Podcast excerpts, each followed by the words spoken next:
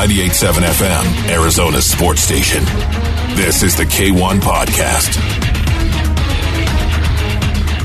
What's up, everybody? It's Tuesday after the Cardinals' 27 to 21 win over the New York Giants. I'm Kevin Zimmerman, joined by Rudy Carpenter. This is the K1 Podcast. Kyler Murray again. Um, we're talking about a no turnover game, which I think most people would say that's the most important part of his game because it was a weird one in New York. It was rainy. Um, Chase Edmonds went crazy. There was a little running back controversy, but Kyler managed the game 14 for 21, 104 yards, took two sacks. We'll get into the guts of it later, but what were your overall thoughts, Rudy? Well, yeah, I thought this was obviously an interesting game for Kyler Murray. Number one, you're on the road. Number two, you're in a different time zone, which is which is very difficult. I don't think people realize it, it is very difficult to play um, in that situation. And then on top of that, you're dealing with some elements with the with the rain and the wind and and in MetLife Stadium, you can get the swirling wind, which can make it very difficult to throw the football. And look, obviously, this game was about Chase Edmonds. It was about his 27 carries, his 126 yards, and three touchdowns. But there was a lot of uh, a, a lot of things in this game with Kyler Murray. There was so much good that he did some great runs, some great throws. There was there was some things that came up in this game that situationally were very, very bad. For instance, running out of bounds at the end of the game. There's a lot of different things that came up situationally. But again, one of the things that Kyler Murray did a great job of in this game was no turnovers. He did get sacked two times, but only for 15 yards. They were able to overcome some of their negative football plays. And like I said, one of the things I say on this podcast all the time is when you're a quarterback, your, your, your number one job is to make sure that four minutes to go in the game, you still have an opportunity to win. And over the last three weeks, or even more than that, Kyler's given his team that opportunity. And so, again, for for for this podcast and for Kyler Murray, I think the development is steadily moving along, and I think probably the thing that is is the most recognizable so far, or, or at least right now, is you can totally tell that Cliff, Cliff Kingsbury is getting more comfortable with Kyler Murray. He's getting uh, more comfortable with how he can manage games and how he can call plays and set up plays that best fit Kyler Murray. And that, that does take some time. So I wrote in an article, I think two weeks ago, I I called him kind of a game manager, and I, I know people use that term like in a negative way, where it's a guy doesn't have much talent, but he's smart. Like Drew Stanton, you think of game manager, has a long career, doesn't make mistakes, knows the offense front to back. But I see the same thing out of Kyler. Obviously, he has a lot of talent, arm talent. Um, his legs, he can. He's just dynamic in that way. But how we've seen him not turn the ball over, I think, and that's what they've beaten into him. I think that's the most positive development because I mean, I'm watching Daniel Jones against Kyler and the Cardinals with three turnovers. I think he had another fumble that wasn't turnover. And then you watched last night on Monday Night Football, Sam Darnold's admitting to seeing ghosts and throwing, I think, four interceptions, and he just looked completely off. And it scares you. Like these young guys are so vulnerable, and they're put in these positions. And um, overall, do you do you see this as a positive win just from that standpoint where Kyler isn't overwhelmed? Well, I think any win for Kyler Murray right now is is a great win. A matter of fact, I think all wins, all losses, all ties are super important for Kyler Murray because every single game he's going to see a different defensive front. He's going to see a different set of blitzes. He's going to see a different set of coverages. He's also going to get a ton of live looks at different situations. And when I talk situations, I talk short yardage goal line, four minute offense, two minute offense,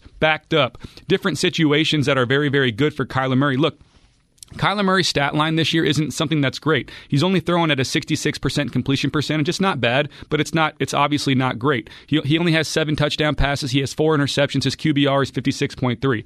But the point is, is that you, you don't mind it right now because what, what makes Kyler Murray great is his ability to run the football. He's explosive. He has the ability to really throw the football. He can make every single throw you need. He's creative. He can change his arming. He can do all of those things. But like we've seen with guys like Jameis Winston or other guys who are creative, they tend to turn the ball over a lot. So sometimes what makes a guy like Kyler Murray great is what is what is his biggest detriment. And so We've seen it sometimes this year where he tries to play hero ball or he tries to be a Superman and, and he turns the ball over. And so what we're seeing right now is them trying to confine him, trying to call plays that, that, that will help him, trying to help manage him the best that they can while keeping their team in games. But what this is going to do is it's not going to crush his confidence. He's going to keep on getting better every single game and every single year. And I think over the coming years, you're going to see the Cardinals organization as a whole slowly start to take the handcuffs off him once they start to trust him more. And really, once he starts to trust himself more. And I think we're going to see,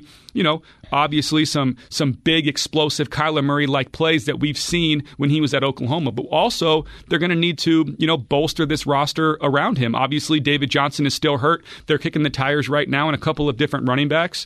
Chase Edmonds maybe a guy that deserved a little bit more playing time. Isabella got his first catch, but they're going to have to keep on developing these young guys and, and, and keep on you know, obviously developing these offensive linemen. But again, this was a game that two things stick out when the Cardinals don't get behind and they can they can be a, a, a football team that can run the ball, throw the ball, play action, it's so much better for them. I mean, Chase Edmonds had 27 carries. That's something the Cardinals need to do, whether it's with Chase Edmonds or it's David Johnson. They need to commit to the run game to take a load off Kyler Murray. He only had 21 pass attempts. It's just impossible to do that when you get down so early in games. So for the Cardinals this year to win, this is the kind of football they need to play efficient, no turnovers, limit negative plays, score touchdowns in the red zone.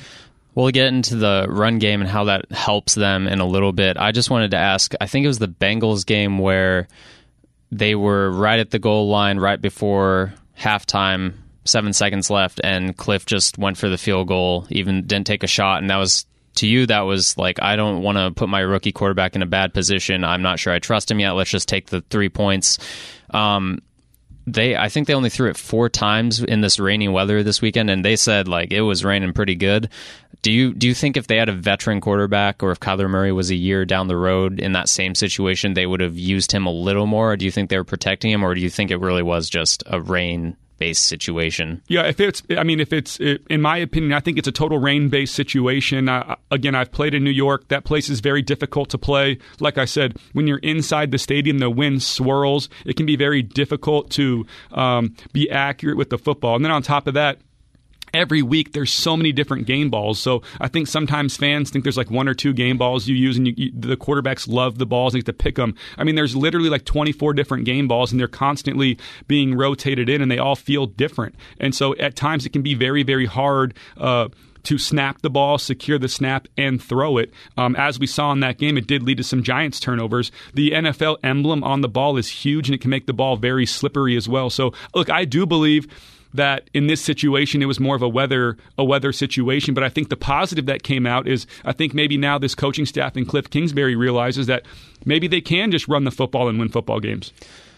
I saw Geoff Schwartz. He he played offensive line. I mean, he was going through some tape on Twitter. And what did you see out of Cliff's play calling as far as the complexity and what he's asking the linemen to do? Because like we talk about Kyler all the time, but this this is really opening up the run game where they're not just running it up the gut like a million times. They're well, they're stretching, they're pulling guys. Well, that's what that's what Geoff Schwartz was talking about on Twitter, and and what Geoff was talking about was some was some intricacies in the run game that they clearly made for this week. They saw some things on film that they thought they could hit the New York Giants on. Some of that was scheme, some of that was formation, some of that was shift in motion, and so a couple of the plays that Geoff was talking about was where the where the Arizona Cardinals really really utilized the tight end and the blocking scheme, which hasn't been a big thing for them, and they were running some outside zone plays and some pin and pull plays where it's hard to say on a yeah. podcast, but but look, tight ends are getting up to the second level. Uh, tackles and guards are pulling to to down guys, but also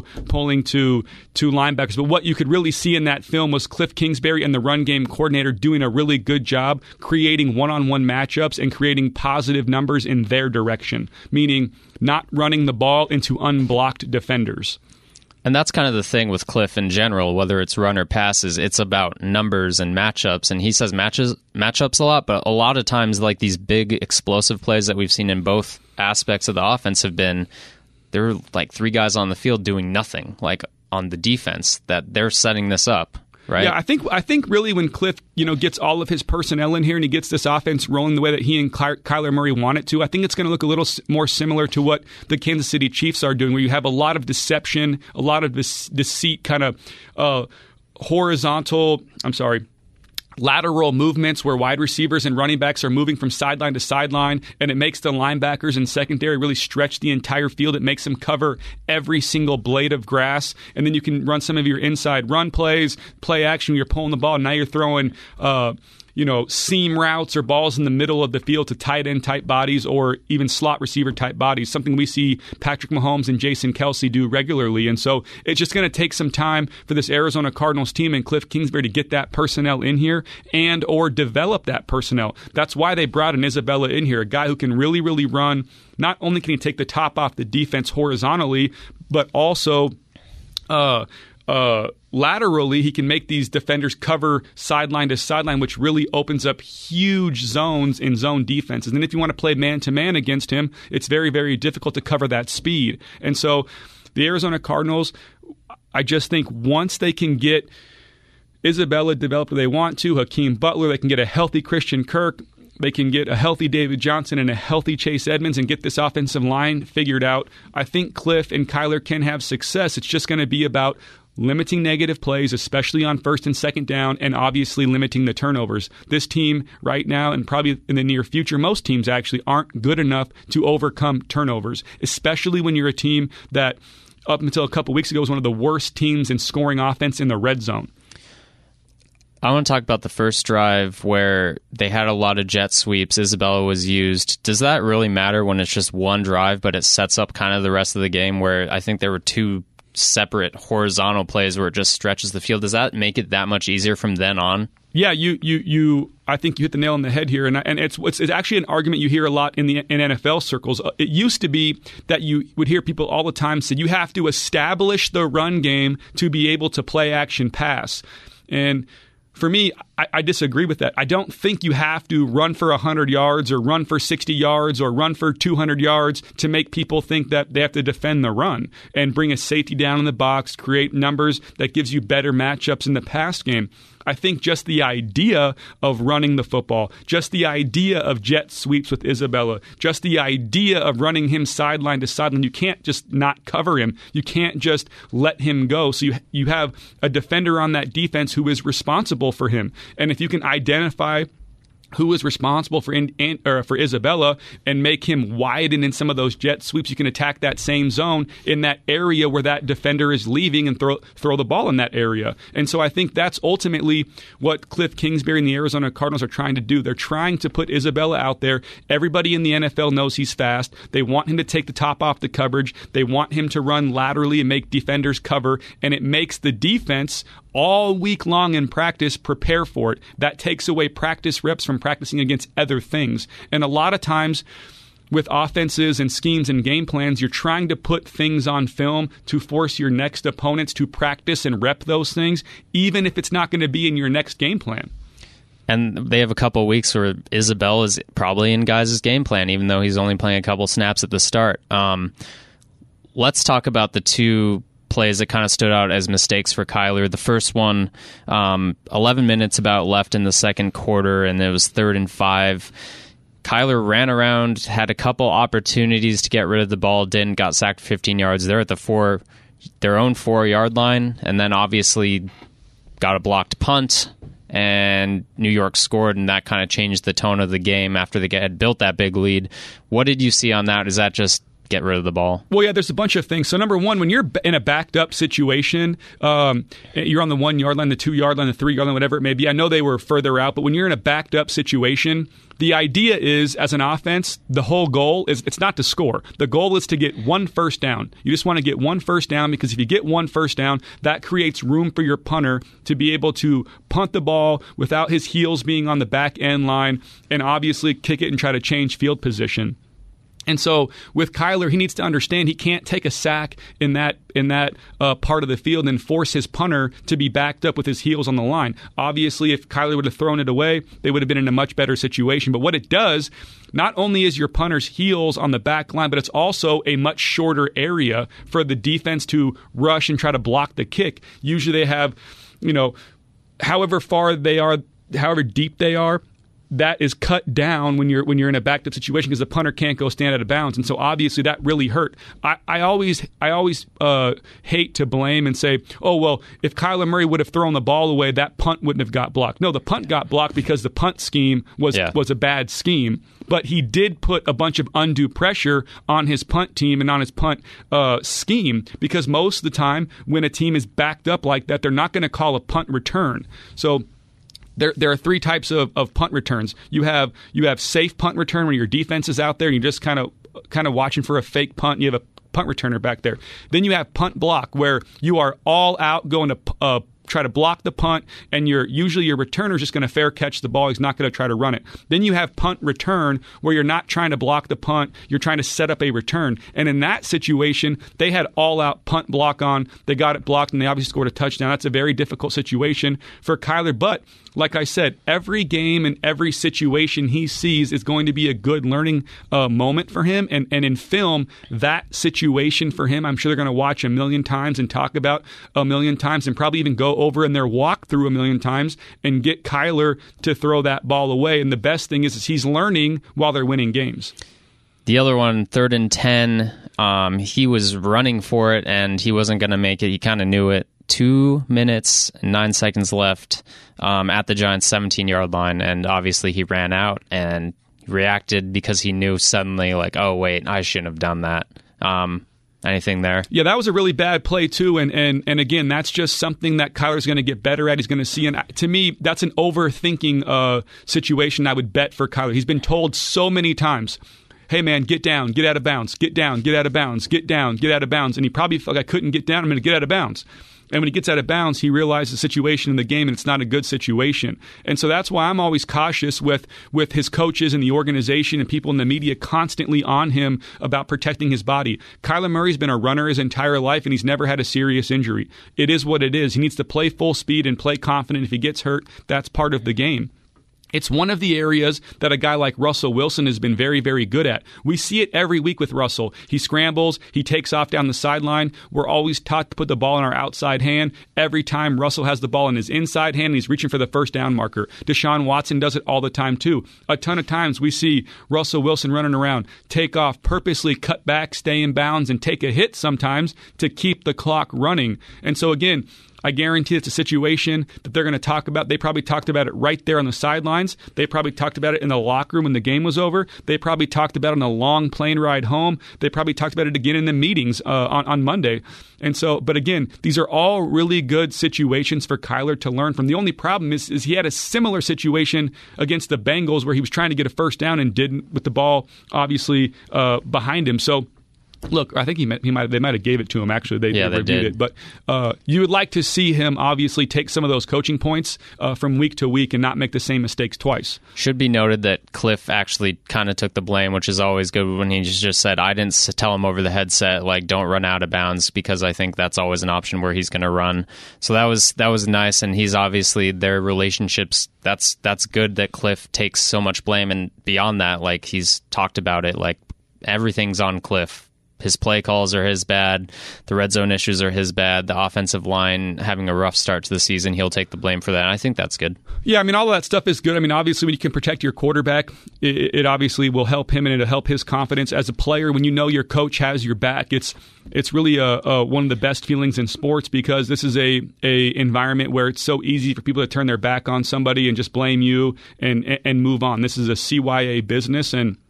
It's great that Cliff obviously isn't doing that. And it is true that there is the headsets, and so Cliff can give him all of these situation coaching points, knowing that in Kyler's first year, he probably has a million things going through his mind. He's trying to get guys lined up. He's trying to call the play. He's trying to communicate. He's trying to ID the defensive front. He's trying to see the play clock. He's trying to see the coverage. He's trying to get the protection set. And sometimes the last thing you think about is what's the situation in the game and how am I going to handle this? So, of course, that can be a situation where Cliff calls the play. And a- after he calls the play in his headset, he just reminds Kyler, hey, whatever you do, stay in bounds here. And obviously, that's something that I'm sure Cliff has a high expectation for, for himself. And I wish he, he probably, I wish I would have reminded him on that because it's easy to do. We're talking before this. I mean, three wins against three pretty bad teams. Um, you'll take them. I'm sure the Cardinals are happy to take them. They haven't had a three game win streak since 2015. But now looking ahead, Saints just Saints this weekend. I mean, they might have Drew Brees back. Teddy Bridgewater probably is playing. I don't know. He's playing really well. He looks like his, his old self, starting quarterback.